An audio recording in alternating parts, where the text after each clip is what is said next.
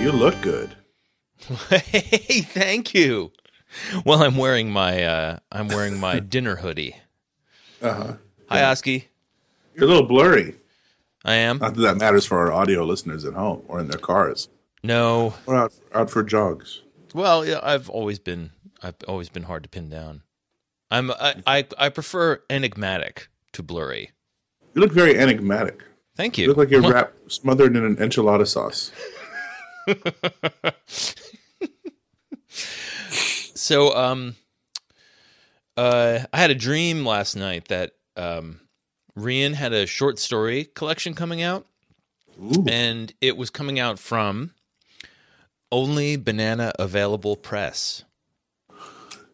Oh, OBV Press. OBA. OBAV Press. Yeah, OBAV Press, and uh, I think I'm gonna I'm I think I'm gonna mock up a I think I'm gonna like Photoshop a logo for it, Yeah. and uh, maybe maybe it, maybe we'll have to start it and then put out her collection on it. Only banana available press. Only banana available press. I like it. Yeah, right. I like it very much. Uh-huh. Mm-hmm. Although, Also, I like Editor's Dreams as being a feature of Okey-Panky.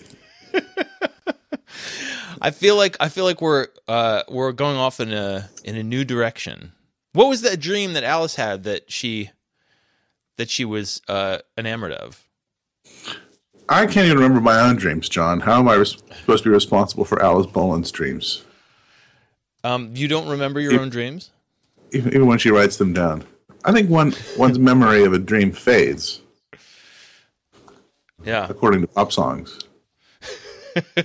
which is what I consult for psych- psychological facts. Now she is only a memory of a dream. Sang the man with long hair. Quoted the man with no hair. You know, um, Oscar should know that um, two Pisces is uh, is is is memeing up. I've several people like have uh, uh, listened to the podcast and immediately wrote to me to say that various things were too Pisces. A lot of things are too Pisces. Yeah. People didn't didn't know. They knew something was wrong or worth commenting about. they didn't know quite what it was. they they not- they had noticed something about butter, Things were it was too Pisces. couldn't put their finger on it. They noticed that one of the astrological signs was too Pisces, and it was Pisces. Pisces is too Pisces. Uh, so how's Seattle at 7 a.m.? Have- No, have I you- think it's has the- fine. Where's the rumbling? I wanted to hear uh, reports from the fr- from the tunneling front. We felt no rumbling, and now it's February, so I, I think that uh, I think the tunneling might have gone past us, but maybe not. There's some. It might have been slowed down. Which It, it couldn't it couldn't possibly tunnel. couldn't couldn't possibly be that the project has been delayed, could it? It's impossible, in fact. um, but I, you know, I traffic in the imagination. Uh, there's a lot of, it seems like unexpected tunnel, uh, like a, a well digging on a nearby road, Yeah. like vertical, vertical digging uh, on Roosevelt Boulevard, which uh, might be going down to rescue the the the tunneler. Don't know. Yeah. Haven't felt any rumbling. The retaining wall hasn't collapsed. Um, I have a feeling the tunnel the tunnel has not reached us yet. Um, but I think it's close. I think it's just a few blocks away. Yeah. All right. It's one of those. It's like it's like uh, it's like what uh, what uh, Evan Connell said about Prester John. He's always always over the next hill. Yes, just over the next, over the horizon. It's just always right there. So, uh. Do you want to hear what my favorite um, my favorite uh, internet news story of the week was? oh, I do. It's the story of how the Dove's type was recovered from the Thames. The Dove's type. Have you heard of the Dove's type? I haven't. This is a, So- a typographical type? Yeah, this is this is an article that I'll link to. It's from the Creative Review, a British um, uh, design magazine. It says the Dove's type was commissioned by Thomas Cobden Sanderson as a bespoke typeface for the Dove's Press, the London printing company he co-founded with Emery Walker in 1900. And uh, as with the recent the recent falling out between uh, Hoefler and Frere Jones, they the ty- the typographers had a fight, and um, the guy who designed it, uh, Cobden Chucked it- Sanderson, he chucked it in the Thames, but he did it. Um, he did it very gradually. It says he spent. I'm reading from the article again. He spent nine months tipping 2,600 pounds of it into the Thames in secret, ensuring that if he couldn't use it, nor could anyone else, disguised by darkness. Disguised Ooh, by good. darkness, Ed. Good, good disguise. Yeah, disguised by darkness, he made around 170 trip to the Hammersmith Bridge to tip small parcels into the water at night, the splashes concealed by passing traffic, before announcing that it had begin it had been quote bequeathed unquote to the Thames, and um, so people have talked about this sort of legendary incident and there's examples of the doves, doves type and people you know like in print and you can buy the font if you like a digital version of the font. So it wasn't entirely lost but the original type was in fact lost until um, uh, this guy uh, what's his name? Green uh, robert green who made the digital facsimile of it. He Yep. um, he he decided he was gonna he, he ought to look for it. So, and this is a, this is a quotation from him. I started looking into whether lead degrades in water, trying to find out why fishermen use lead weights, and researching the composition of lead type, as I didn't Think really know down. anything. Yeah, I didn't really know anything uh, about the chemistry of it, and wanted to make sure I wasn't going to start looking for something that had rotted away. So when he found out that in fact it lasts and that it drops straight down, he says, I was able to pinpoint where he would have stood to within a five meter radius. He would have been trying to be surreptitious, as he didn't want anyone to know what he was doing, and would have had his back turned to his house and Emery Walker's in a spot concealed from passing traffic. I went on to the foreshore when the tide was out, looked around the riverbed, and found three pieces within 20 minutes. How much time? How much time had passed? Uh, sh- 115 years. It's a pretty good find. Yeah, and he's found about 150 pieces of it. Not not a full set by any means, but um but I love the story. And I've I haven't I haven't clicked this link to the uh to the font, the digital font because I want it and I'm afraid it's going to be extraordinarily uh, expensive. But I haven't I haven't I haven't looked yet. So you're tempted. I'm tempted. Let me go to the let me go to the shop page here. The Thames, she's a mischievous river. Oh, actually, I mean it's you know, it's about it's about what you'd spend on a nice fountain pen. Like it's 40 pounds. Maybe there will be a sale million. someday. Five million dollars, Approximately, yeah. American dollars, Yeah. forty Canadian dollars. That's a good Um, point. Yeah. Oh.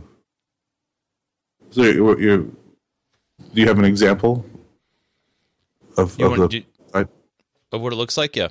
Yeah. I'll uh I'll drop it into the thing for you. Hold on. Um it's a good story. isn't it? Yeah.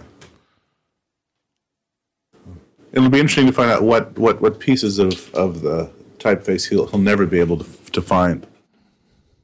Probably this this secret letters that uh only Yeah, that's the thorn. He won't be able to find the thorn, and uh, I've forgotten the other the other lost letters from the language. Okay, I now I know how to open up the send files thing. I think. Uh, here it Oh. is. Here you go. Can you see it? File transfer still in progress, John. All right. Thank you for sending me the letter J. I appreciate it. You're that. welcome. It's in Dove Face. Yeah, but I like this. Um, I like this story, which is a story I think we hear in other contexts of creative partners um, getting mad at each other and Yeah. uh, and Destroying- storming storming away. Usually, a couple of dudes. Uh, you know, David Gilmour and Roger Waters, Lennon and McCartney. con- continuing Pink Floyd for a couple albums. Yeah. It's their greatest act of creative sabotage. Throwing the, the, the tapes into the Thames. Um, well, if like if we have a creative difference, which would would never happen in Oh. a podcast, there, there'd be very little to dismantle. Uh, a good digital collaboration. You, you press erase. Not as dramatic. Requires No. less throwing. You know what? That's why we're not gonna. That's why we're not gonna break up because there's no way to to, to do to do some kind of you know No flourish. some, some kind of dramatic flourish, no gesture. Well, without a flourish, it's not fun. The little uh, the little bloop sound when you hang up a Skype call. That's about as good as we're gonna be able to do. Yeah. Well, let it be. Thus, You, it seems this morning, friend, that you are at war with your um with your physical uh, surroundings. just trying to make tea, John. trying to make tea. Not quite sure how to do it. I opened up. I, I bought some some tea. I, I just looked at it, realized that it was it was Earl Grey decaffeinated. Oh no! So that, that's why I just chucked that right in the trash. And then I had I found some peppermint tea, and so I, I had to try to pour the boiling water into the into the, the coffee cup, now repurposed as a teacup, Yeah. And uh, to do Can it do while that? continuing the podcast and not uh, not burning anybody. but I was able to do it because there's ninjas on the coffee cup, so it's Yeah. it's uh, it's agile. It's able to disguise itself. You those are some portly looking ninjas though. They're American ninjas. hold on, hold on, hold on, hold it up. Keep keep holding it up. I've got to screenshot that. That's that's beautiful. That's a beautiful thing. Thank you. You're allowed a couple extra pounds if you're an American ninja. It doesn't interfere with Everyone stuff. understands Americans are fat. You know, an American thing is going to be a fat thing. American sniper. And the rest of the rest of the world, they hear that they think fat sniper.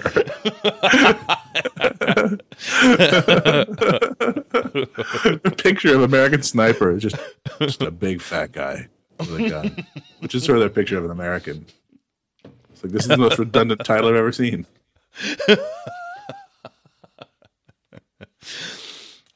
Oh, American Pastoral by Philip Roth. People abroad just think it's a big fat pastoral. yeah. Wide meadow. Yeah. Yeah. So anyway, um, still trying to, still trying to finish this draft of my novel. Feeling a little, had a session uh, last night, um, and uh, came up with some some connective tissue. It was kind of, it was always in there. It was, it was lying beneath the surface. I needed a, I, for for the purposes of plot, I had I had actually I swear to God I actually put a car chase um into the book and there's a bit where the character is uh you know she's trying to call the police and the and her cell phone keeps fading out and breaking up um and it was never going to stay in there it's it was ridiculous um but then uh, I didn't know what to replace it with I needed to get everybody in their places. I had to get everybody where I wanted them to be to do the stuff I wanted to do. But I had to find a way to do it that was natural. And uh and the answer turns out already to have uh been there. Um Huh. It's all along. Yeah, and it's it was cognitive rather than the answer is cognitive rather than uh uh dramatic, a- action based. Did not require a car chase. No. No, I don't think any novel really does. Unless unless the novel itself is just one long car chase. The whole novel takes place in a car chase. You know what? I think I'm going to write that short story. I like it. I can't think of one that quite like that. No. No, I like it. All right. It's, it's on the road a, a long car chase. It would have really benefited from there being some antagonistic pressure. Yeah, boy do I not like that book. But if you re- if you imagine it as a car chase, Yeah, well that's different. if you if you imagine there's a um like a Quimby type figure behind them, you know. a a uh, a, a bomb uh, a bomb equipped bus that can't drop below 55 miles an hour If behind on the them- road behind them had been equipped with uh, the crash bus. yeah Oski. Hi. Come over here. your child is on the go ed where's he headed He's, he's, he's investigating all the herbal teas. you know just a couple of months ago when i had decided to stop drinking at home something that has not quite panned out i'm afraid Good. um but i have but i'm i'm drinking less at home um, That's fine. but I'm put I'm I am I'm being unhealthy in other ways to compensate for it. Uh, but uh, by for instance not exercising. Um, but I decided I was going to drink herbal tea in the evening instead, and you scoffed at the concept, the very concept of herbal tea. And I must say, I uh, I've kind of gotten into it, and there's this stuff that I want to recommend to you and to our listeners. Um, and I would not have um, I would I would never have bought this stuff, uh, but Rian uh, bought it. It's a it's a brand called Yogi Yogi Tea, I've seen it. which is just too new age a name for me to to. Um, yes. However, they I have imagine this, that uh, no actual yogis were involved in the Harmed- making of this. harmed in the making of Harmed this. or included. um, Yeah.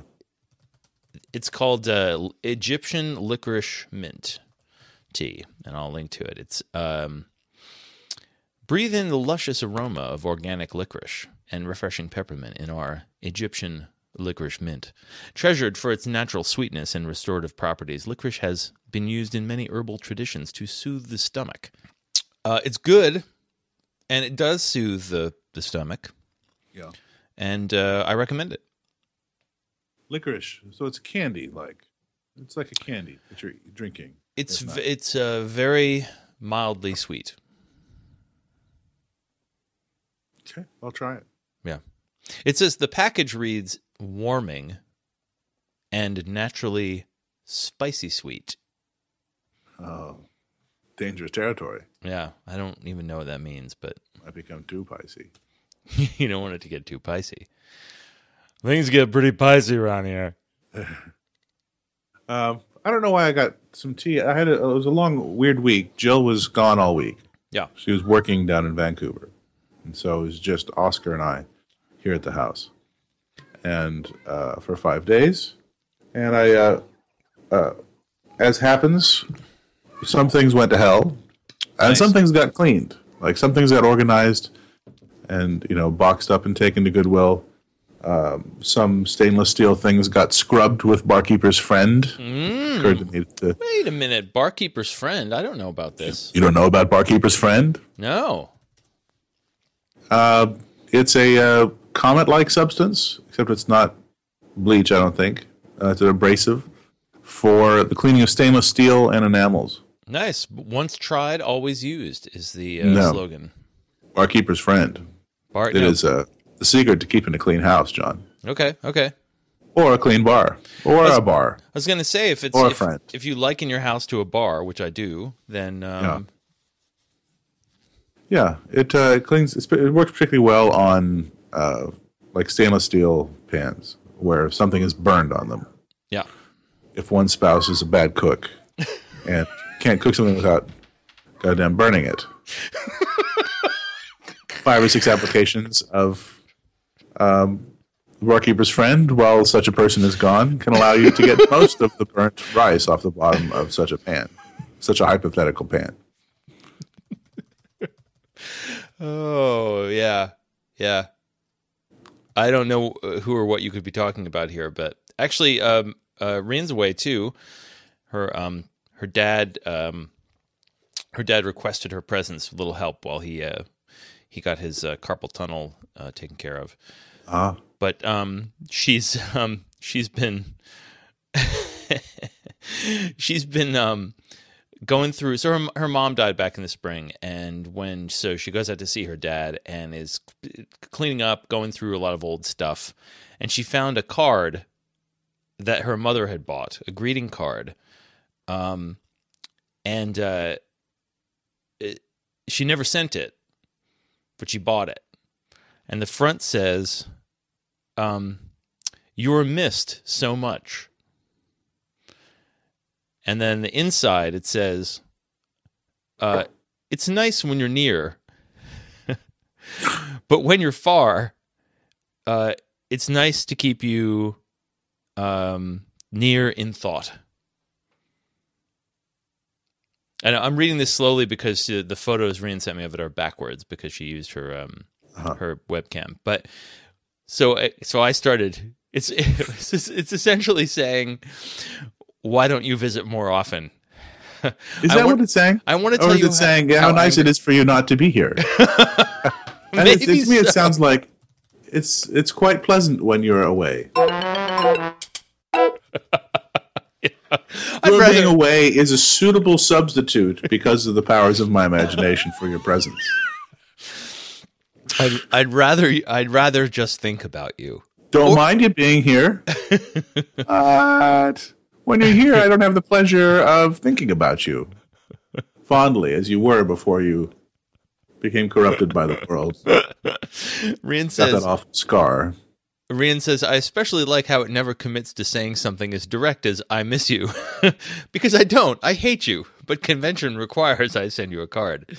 I think the the fact that uh, her mother never sent it suggests that she realized that it was kind of a ridiculous card, or maybe she bought it because it was so passive aggressive. But Yeah. I started, you know, I started making my own my own card slogans. Thoughts of you as I commit suicide because you never visit. or fervently wishing you were the kind of person who cared. Or hard to imagine why you don't want to spend more time with me. because I'm pretty great. Yeah. yeah. I miss you thinking fondly of me.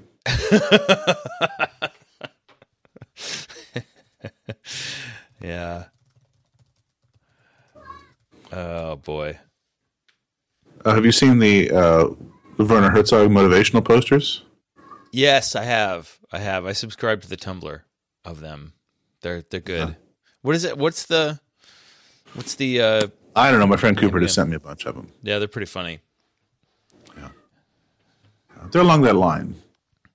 They, they could also be greeting cards as well as motivational posters.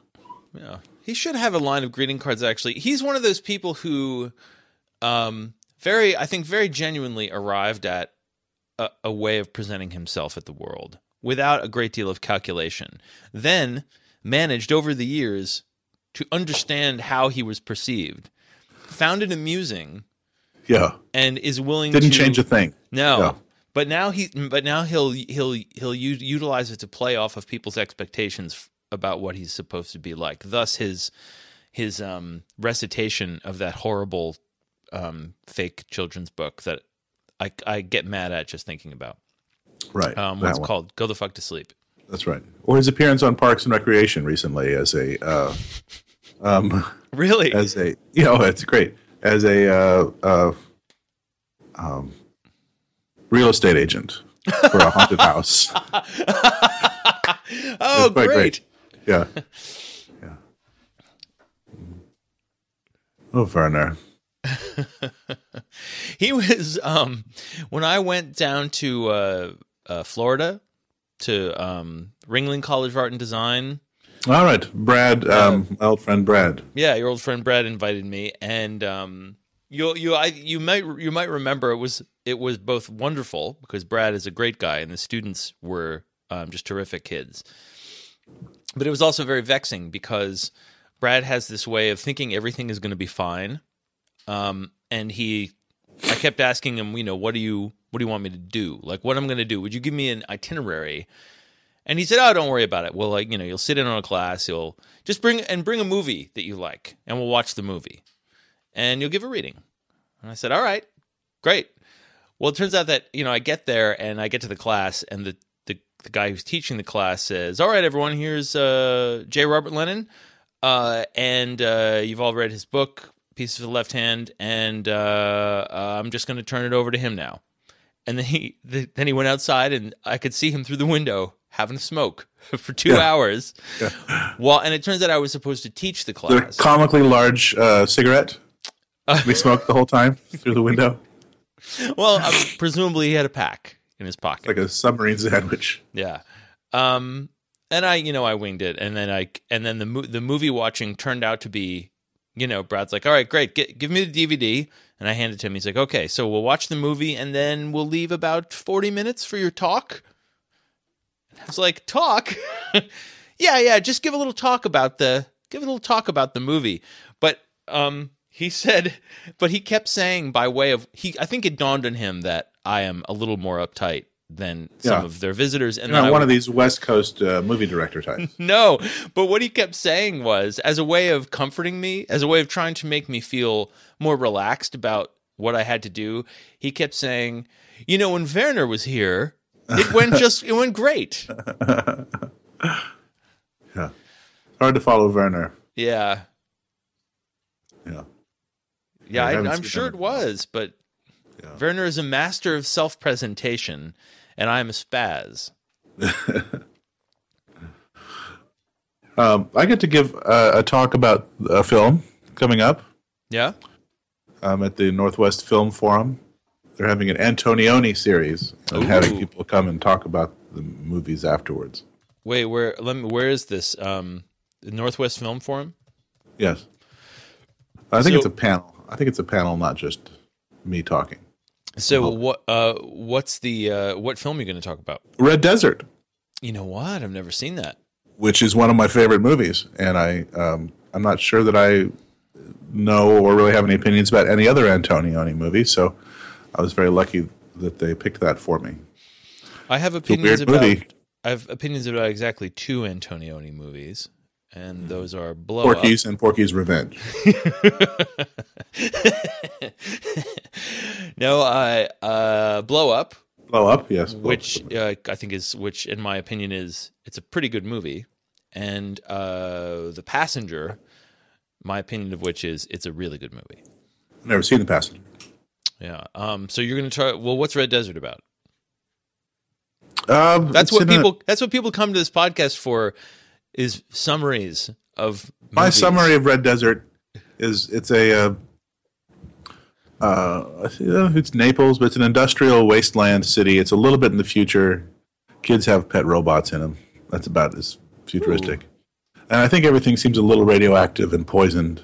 Um, and uh, it's some of the machinations of trying to keep a factory afloat that's uh, in a socialist system, uh, but it's also kind of a family factory. Um, and there's uh, uh, some licentiousness. It's a corrupt world full of licentiousness Good. and good. and uh, um, and products and and trade. Yeah, So what are you going to say about it? I don't know. Uh, I've got another month, I think, before I have to to. What I have to say about it mostly are the is the the well, is the condition under which I I first saw it and became obsessed by it, and the, the, the group of people who got me obsessed by it. Um, uh, but I don't know if, if that'll be part of the talk. I'm trying to remember what we all said about it. We said a lot of smart things I don't. I for a don't few it. years around uh, um, around uh, uh, the, the Rue de la Course coffee shop. Yeah. But, uh, Well, I will watch that. I'm. I'm about to send you something. Red Desert. Um, I'm sending you a photo, and I want you to take a nice, good look at it. All right. It hasn't. It might take it a minute. The other thing never came through. By the way, I never finished downloading. So this might, this screenshot might Well, that's that's a shame. Well, what it is is put it um, on hold. So, uh, do you are you aware of uh, the Skoog, your namesake music toy? I am. So the Skoog Two is uh, has been introduced, Right. uh, and there's a picture of it, and it looks just like the companion cube from uh, Portal. Um, jaunty, uh, textured, with Yeah. glowy glowies on it. I you think tri- you press the things and it makes music. Yeah, have you tr- have well it's it's not quite that uh that simple. You can use you can do bodily motions to trigger um various Oh, sounds. I think That's it's the, the that's the 2.0. I think of it. yeah. So I would love to. I, I when I, when they first came out with it a few years ago, um, I wanted to get one just for curiosity's sake, but it, they were a thousand dollars. I think they're they're selling them really to um, schools, I think, rather than individuals. yeah, I think as like a, a music class instrument. Yeah, I think you're right. And they have you know the the the website now has a sort of um, scribbly scribbly penciled font that you might see in a, uh, a school, a school for web designers. Yeah. Um, but uh, Dean Clean pointed this out to me one, and wanted us wanted us to know that uh, the Skoog was there was a new Skoog. What I'm Yeah. doing now is I'm putting your um, your head uh, on the on the Skype chat on all these um, on all these pictures of people people's bodies. Okay. Good. It's really it's pretty fun to do Yeah. this. Sounds like fun. So it's just getting better and better. I'm I'm I gotta I gotta upload some of these. Here, would you lean back just a little bit? Lean back a little. I will. Yeah, right there, right there. That's good. Real good. Real good. All right. I'll I'll uh, I'll send these to you. I'm sorry they're not coming through on the. Did they, did any of those other ever come through on the Skype? No, just email them to me. All right, I'll do that.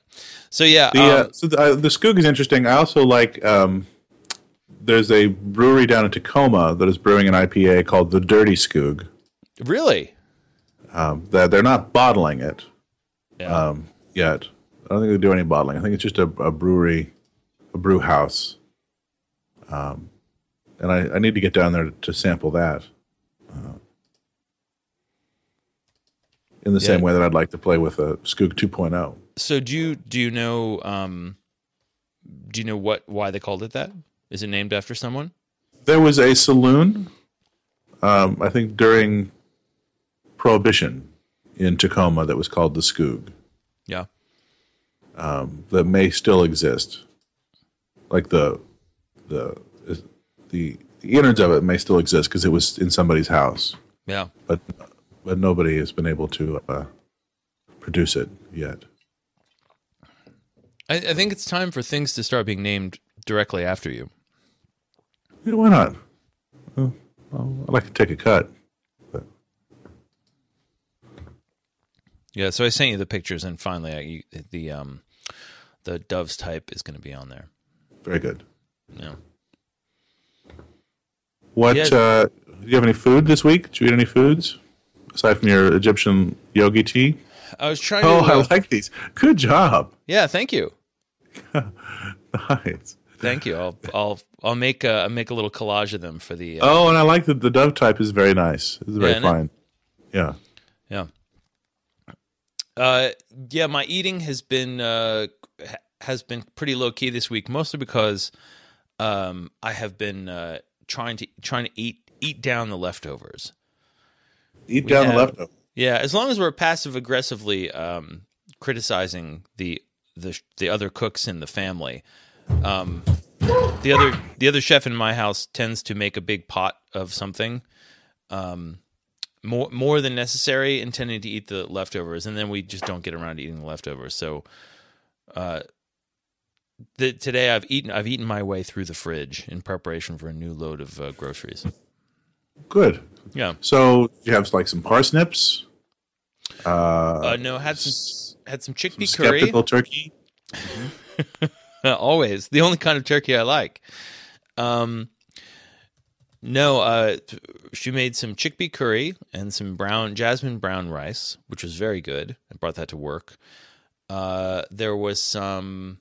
Oh, actually, we had a dinner party last week, and uh, I- Aishin and Volzhina brought this delicious salad um, with avocados in it. So I had some of that. Um, Nice. Brian had also made this um, quinoa with some little goodies in it. Had some of that, Yeah. and uh, and a lot of skeptical turkey. That sounds that sounds like a, a dinner party that, that lasted all week. Yeah, there was. We make we we usually over oh, make too much food for a dinner party, and then um, oh yeah, and actually this so this guy uh, uh, this guy Jacob who is new in our lives who's only been in Ithaca for a couple of years and we uh, had him and his wife come over. They brought a um, a pineapple upside down cake um, made with uh, whole grains. So it was it was good, but it was a mite, Yeah. it was a mite course. So we forgot to eat it. Like they brought it. I asked them to bring a dessert. They said, what, you, "What should we bring?" And I said, "Bring a dessert." So they brought this cake, and then I put it in the kitchen, and then You we admired it. we ad- admire. Well, I hadn't even taken off the um the foil, so I didn't even know what it was. And um, we all sat down and we ate dinner and we chatted, had some wine, and then everyone went home. And then I was cleaning up and I said to myself, "What is this?" And then I took off the foil and it was the dessert that we never ate. So An elaborate dessert, fairly elaborate dessert. yeah, so um, I felt bad, and I thought, oh hell, we have to, you know, I'll I'll send him an email apologizing. But first, I'm going to have some of this so that I can tell him how much I enjoyed it, and it was good. Um, and we ate about a half of it, and then I got an email from him saying, "Oh, don't eat that cake. Uh, I used the wrong cornmeal, and it's full of buckshot." Oh my goodness! But I hadn't I hadn't noticed any buckshot. So and it's Yeah. if uh, I've had no gastrointestinal distress of the sort that might be caused by buckshot. How many days has it been? It's been um, a week and a half. No, so you're okay. You're, I'm in you're- the you're clear. Yeah, I'm in the clear. Yeah. yeah, it's a good story. Yeah. But here's the thing. Um, wh- what what is this household that has a, a canister of regular cornmeal and another that's full of buckshot? Why? How's I that? don't know. How did that happen? No. Um, do they live? Are they uh, even more rural than you are? I don't know. Further out in Tompkins County? Um, I don't know that they. Uh, Jake is in my book group. Uh, friend of a friend introduced to the book group, and it, it turns out my friend Lou Beach, who uh, the illustrator and graphic designer and artist, Blue who, uh, Beach, out of reach. he's actually quite the contrary. He knows everyone. He literally Oh, yeah? knows everyone. He's this is so Lou is the guy I did this book, The Great Zombini, with. He was the guy who Right. read he read my short shorts and then and then he wore my short shorts. And Then he read he, your book. And then Yeah. he wrote to me and said, a complete stranger said, "Let's do a book together." And I ignored the email for a few weeks because because who does that? But then I clicked the the link and saw his work, and he's like.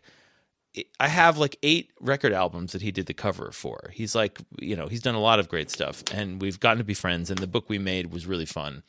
Um, I did eventually, of course, agree to do the book. But then the more I, the longer I know him, the more I learn about how many people he has somehow gotten to know, and um, he's he got a he's he got a, a, t- a sort of promotional tr- tweet from his good friend. Uh, no, it wasn't a tweet. It was an article, an interview with Jeff Bridges, uh, where he's talking about this new project that he's doing. This crazy new project called the Sleep Tapes, and all. I've heard references to this, but I don't Yeah. understand what it is. he he made some music, the sleeping tapes. He made some music, um,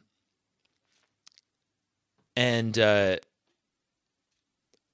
it's like uh, it's supposed to help people go to sleep. And the and um, there's this interview with him about the making of this album, and he said that the the cover was done by his his good friend Lou Beach, and that also some of Lou's stories are being read aloud on the album. And in fact, here's the co- the cover is actually Lou's kind of um, internet avatar, which is a a guy with big eyes, and then the, there's also eyes on other parts of his head, other than the place where they belong. Um, but uh, it's a great it's a great image. But I'll link to this in the notes. So yeah, Lou so Beach. Jeff, you know, good friend Lou Beach. Look at that. Lou Beach. Yeah. But I recommend I should link to Lou's site too. His his stuff is great. Still haven't met him. Oh, really? No. He's, he's he's not a he's not in the area. No, he lives in L.A. But he sends Ithacans to you. Yes, he did. He he wrote Yeah. to me and said my friend Jacobs is uh, Right. has moved to town and you should you'll want to be friends with him. And he's right. I, I do want to be friends with him. We went to a, uh dinner last night with some Oh. friends. Another another couple who have uh, a child about the same age as Oscar. Did did you get a sitter or did you bring the children? we brought the children, so the children it was really a play date slash dinner, and the uh, uh, the um, the mother is pregnant with another child and is Yeah. having a a lot of nausea and discomfort. Uh, while f- thinking about the transformation that is about to happen to her life. Well, this is a second kid, so she's she's familiar with what's happening to her body. Although I think I think it's new every time. Um, yeah, trying to get trying to get the the three year old a little accustomed to the idea of of there being another kid around. Yeah. and he and Oscar get along pretty well, but um, but there's always there's about always about an hour or two of uh, fighting and punching uh, and yelling before they start to play together. Sure. So, we were trying to ignore that as we ate some delicious pulled pork and some fine cornbread, sugarless cornbread, yeah. No, bu- no buckshot. no buckshot, but a lot of buttermilk to make up for the um, Oh, the, sh- the the absence of sugar as far as flavor goes. And I recommend it. yeah. Um, I think cornbread is fine in any form, but but a sugarless, uh, buttermilk heavy cornbread, it's kind of spongy. It's very so nice. it's made it's made with a lot of buttermilk in the recipe, or that you dip it in buttermilk while you're or Buttermilk in the recipe. yeah. buttermilk in the recipe. Yeah. So it's a little sour. Um, sour sweet. Very nice, spongy. I like delicious. the idea very much. Yeah. It's very good. And what was the main course? Yelling and punching. And around the edges of that, we had some pulled pork. It was delicious. Yeah, good. Uh, um, and the cornbread. And some carrots. Our contribution, our, our standard uh, honey tarragon carrot. Yeah. Uh, oh, I see. I, I misunderstood. I thought this was at a restaurant. You were eating. No, no, this was at a house. This is at, at their new your- house. So you brought the cornbread? We brought the carrots. Oh, okay. They made the cornbread. They made the cornbread. Yeah. Well, our listeners are familiar with the tarragon carrots. We've. They should. Be. I hope that they made it. Yeah, I they've so tried too. tried to reproduce it in their homes. It's Mardi Gras season, John. Oh yeah, you gonna make a king cake? No, I don't know what we're gonna do. Wow, Please that was. That's that sound. You sound so sad. Well, we'd hope to go back for Mardi Gras or for like uh, some portion of Carnival this year, Yeah. but our um, our joblessness um, made that seem a little extravagant Yeah. um, and unnecessary. So uh, it seems like it's they're having a very nice carnival season down there, and uh, um, would have been nice to go. Last night, uh, uh, ten parades rolled. So Saturday night, two Mardi Gras before. I think uh, a Tit uh, Tit Rex rolled, which is a petite Rex with uh, uh, uh, a. Uh, it's an abridged version of petite.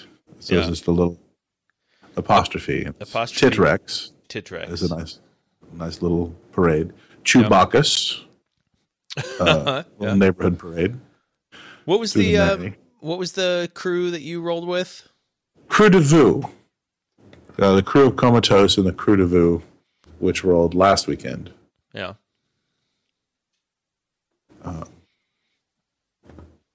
So it would have been would have been would have been nice to go back.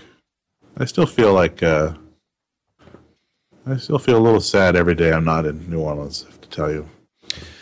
Do you um if you could if you could uh snap your fingers and uh configure your life for your family as uh, as it would be ideally configured um what what would it what would it look like aside from just having enough money but uh, where where would you be and what would you be doing Be in New Orleans no um, in a little house uptown, or maybe over in in Arab in uh, um, Algiers Point. Both of us working pleasant jobs. The yard mostly cleared of uh, lead, um, which is a problem. and uh, uh, have some sweet olive trees in the front. Yeah. And, uh, gardenias, uh, and jasmine, everywhere else that, that we could afford to plant it. And uh, that would be just fine. This do is, that this, that, sounds hundreds of lovely. Lovely. Teach a little comp at Delgado Community College. So you're, so your so your ideal life fantasy involves teaching a little comp. It, it just seems like that's what happens is teach get a section of a section of 101 at some community college. yeah. as good as one can hope for. Yeah, I, I I like that. I like the sound of that that fantasy. I've been thinking about um, been thinking about the South this week because, like the rest of um, like the rest of uh, America uh, or North northeastern America, we have a, a shit ton of snow.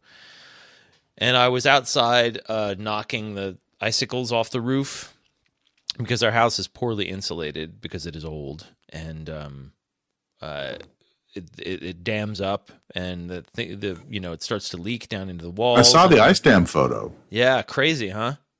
Yeah. Um, so I went out there with a, I was out there with a crowbar banging on things, hoping not to smash the windows. And I would have to, so I would have to kind of get the crowbar. Or we also have um, we also have a device uh, like an extendable pole with a thing on the end of it that you're supposed to use to scrape the snow off the roof. Um, so I was doing a little of that, but to get the icicles off, I would have to. I'd have to get the it's like a giant mop. I'd have to get the sort of mop head thing up underneath them and then pull out so that they wouldn't smash the the storm windows.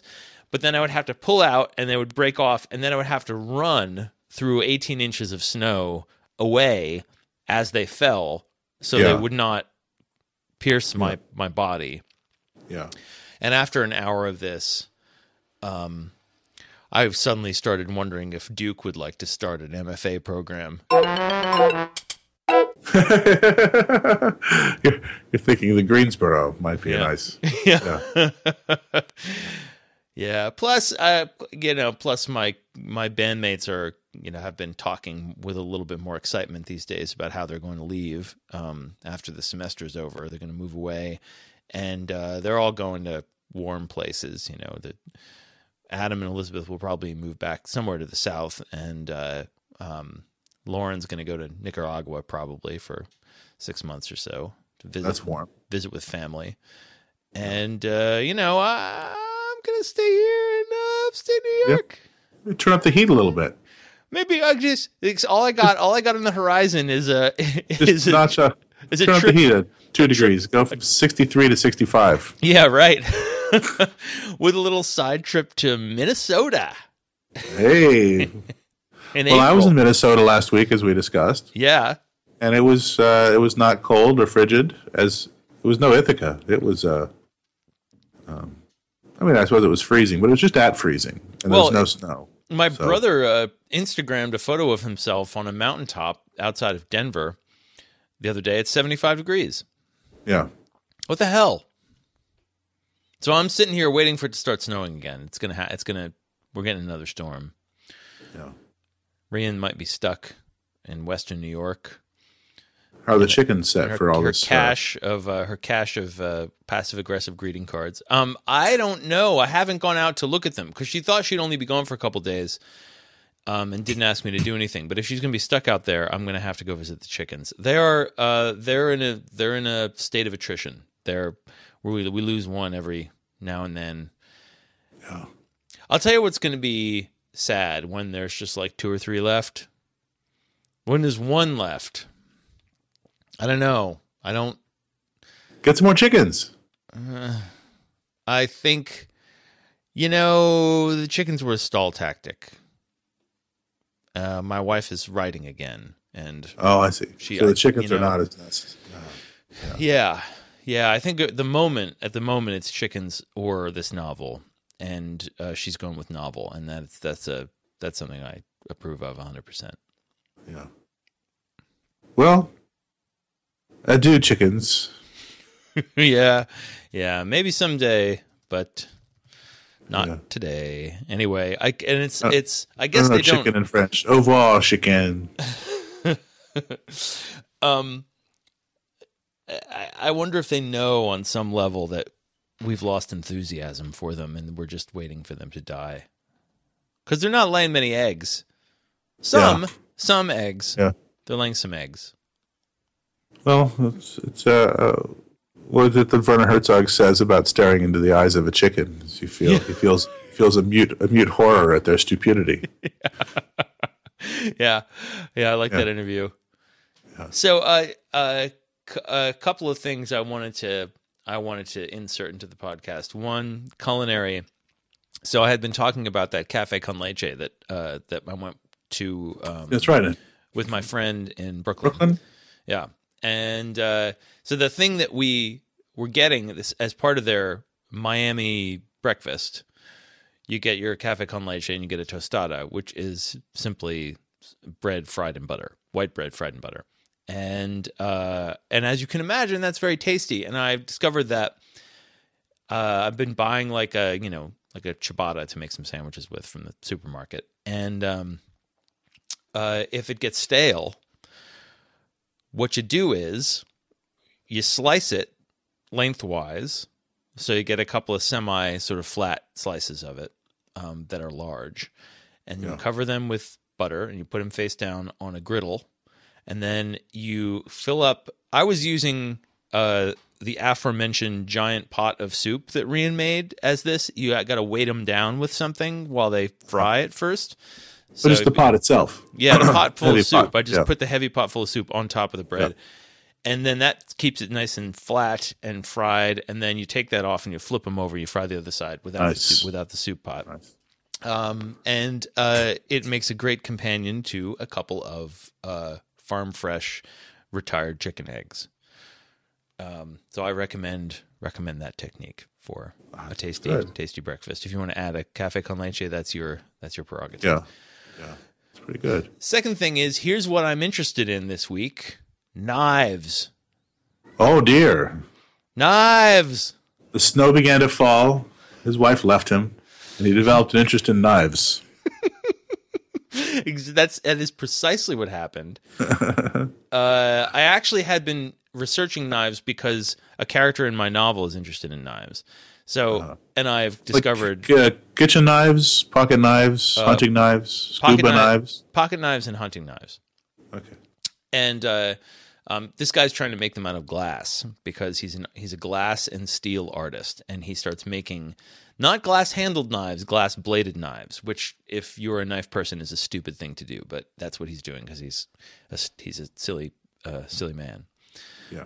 But anyway, um, so I fell into the internet rabbit hole of the knife community, which is connected to uh, on the on the sort of r- on the sort of rural side of knife people are Gun say people. are say hunters, and gun people, right? They're out, outdoor outdoorsmen and women.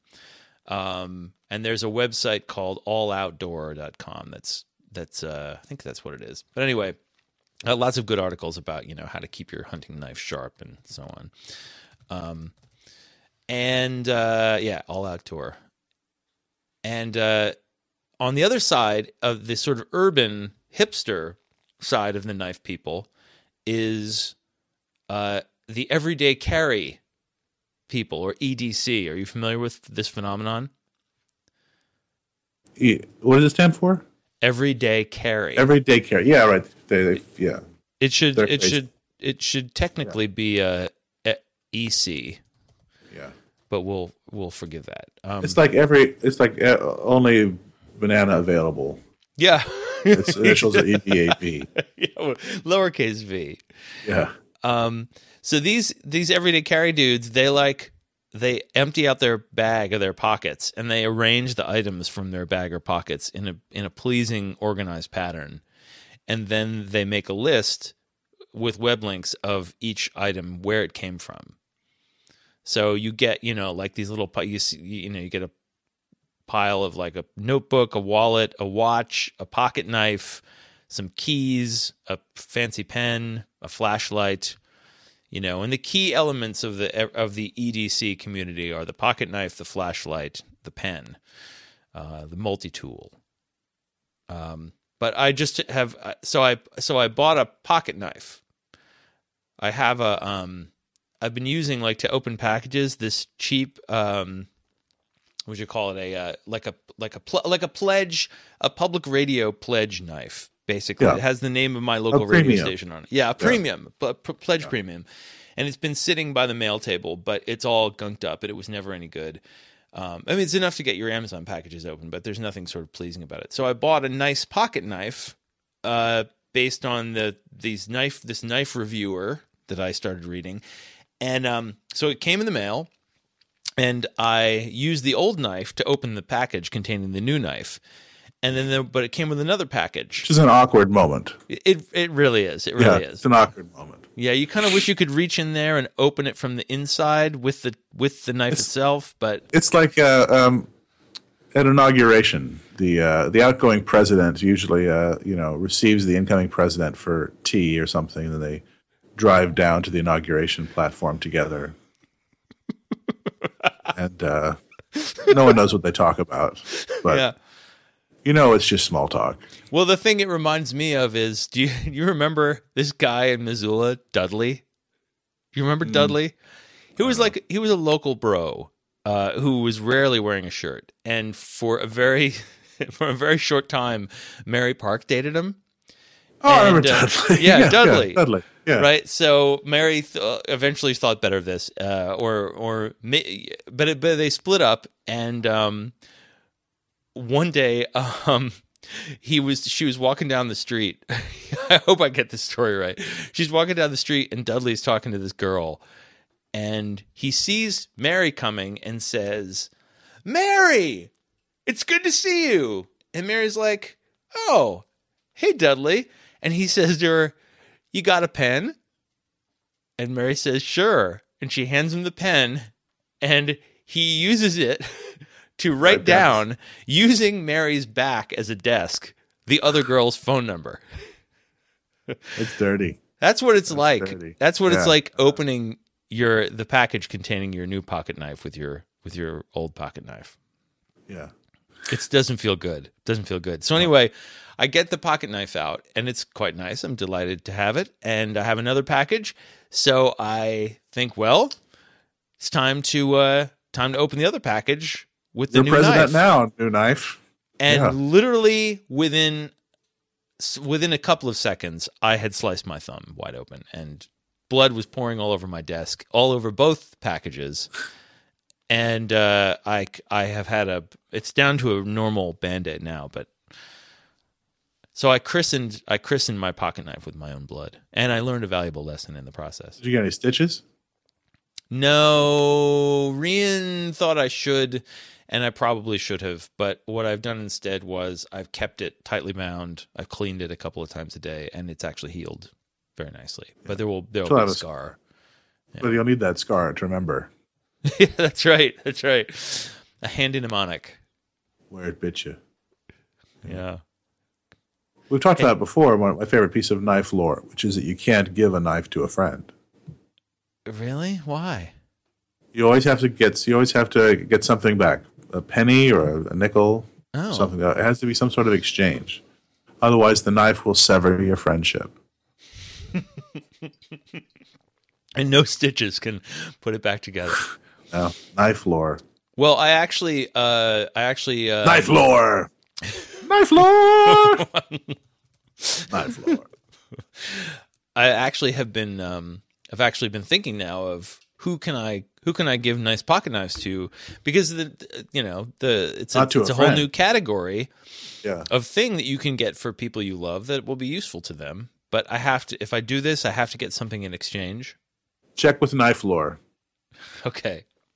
Check with the keeper of the knife lore about giving knives as presents. okay. I'm sure there's a I'm sure there's a uh, competing knives make great gifts movement out there From the Knife Council, knife council which is called you the. Knife Council is called the Cutting Crew. uh, so yeah, I, I, it made me want to contact Jeremy Holt though because he he's into kitchen knives, and I actually asked. This is the other thing. He knows So- his knives. Yeah, I got um so I got um hold on. I got this this um terrific uh so the the company I bought this knife from is called Knives Ship Free. Um and uh, they sent me a, this marketing email. And usually, you know, you buy something from a new place, and suddenly you get a flood of marketing email, and then you, if you know, you're if you want to stay sane, you unsubscribe. But these marketing emails are awesome. These people are great. It says, Thank you for your purchase. Thanks for your order from Knives Ship Free. We know there are hundreds of places you could choose to buy knives. We are grateful you have chosen chosen Knives Ship Free. We are committed to giving you an outstanding knife buying experience. We are always just an email or phone call away. And I was so charmed that I wrote back and said, "Hey, why don't you recommend a uh, why don't you recommend a kitchen nice kitchen knife for me?"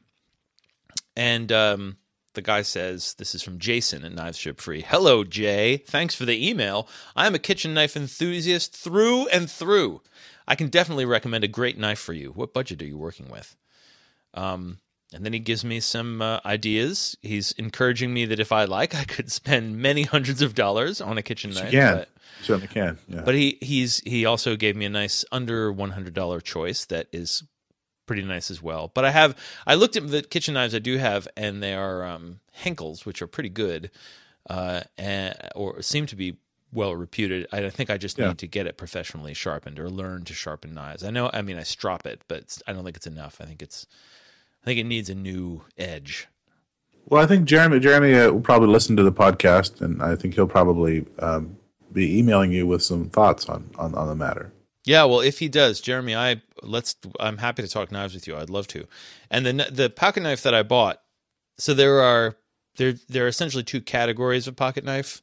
There's the, you know, modern sort of designs, the uh, that are that are sort of lightweight and made with space age materials, and then there are the traditional pocket knives, which look like the you know the kind of thing you'd find in your father's drawer. Yeah. The So I- handle maybe like, the handle looks like it was whittled. Yeah. So um, I bought uh, I got a uh, a pocket knife called the um, oh shit. Anyway, I can't remember. It's in Indian Creek River something or other, but uh, it's terrific, and uh, I highly I highly recommend it. The Northwoods, the Northwoods, um, Indian Creek River. I'll link I'll link to it. If you're looking for a nice knife that with a traditional look, it sliced my finger nearly off. It's very good. Yeah. That can happen with with newly sharpened kitchen knives. Uh, our friend Andy T. Sweet, he uh, got his knife sharpened Yeah. and just about cut off a finger. oh, good. Yeah. Because when they come back, they come back changed. It's like it's like if you bury it, if you bury something in the pet cemetery, it comes back, but it's not the same. It's not the same. And I see you sent me the um you sent me Some the Chew, uh, some Chewbacchus links. Yeah, Oh, I think yeah. you, you would you, you would enjoy reading the uh, um, both their website and the uh, the, the New Orleans uh, Picayunes account of the of the uh, Chewbacchus parade, which had two uh, co-deans, I think. Um, Peter Mayhew, who played Darth Vader, I think, Yeah. and uh, Andy Richter for some reason All right. were the uh, parade marshals. These Uh, are for great very, photos. Very modest parade, just of people dressed up in Star Wars stuff mostly. Um, from Mardi Gras.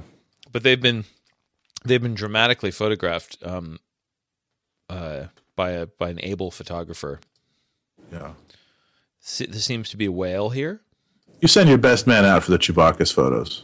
Yeah, I think you, I think you do. Send Yeah, Jimmy Olsen out to catch that stuff. they do. Well, Yeah, there's uh, that photo of the photo of the uh, the old withered man on the pedicab is I think that's uh, Peter Mayhew oh really?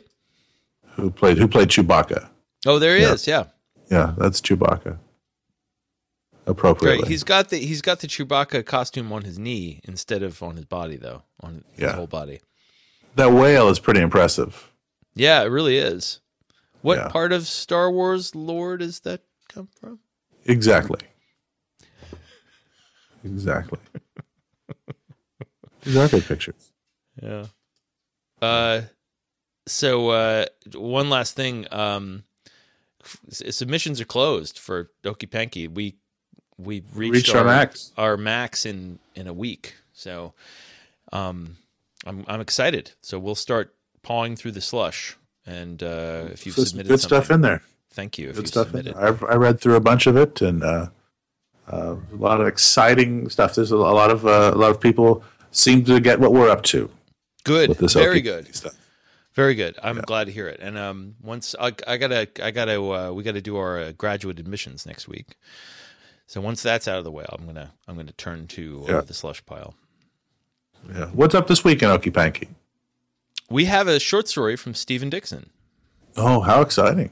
running tomorrow. Yeah, You got a little, some questions with him later on in the week. I will. he- Uh, I haven't sent them yet. I uh, and he's not. He doesn't like email, so I, I, I hope I can get. I've been lazy. I hope I can get him in on time.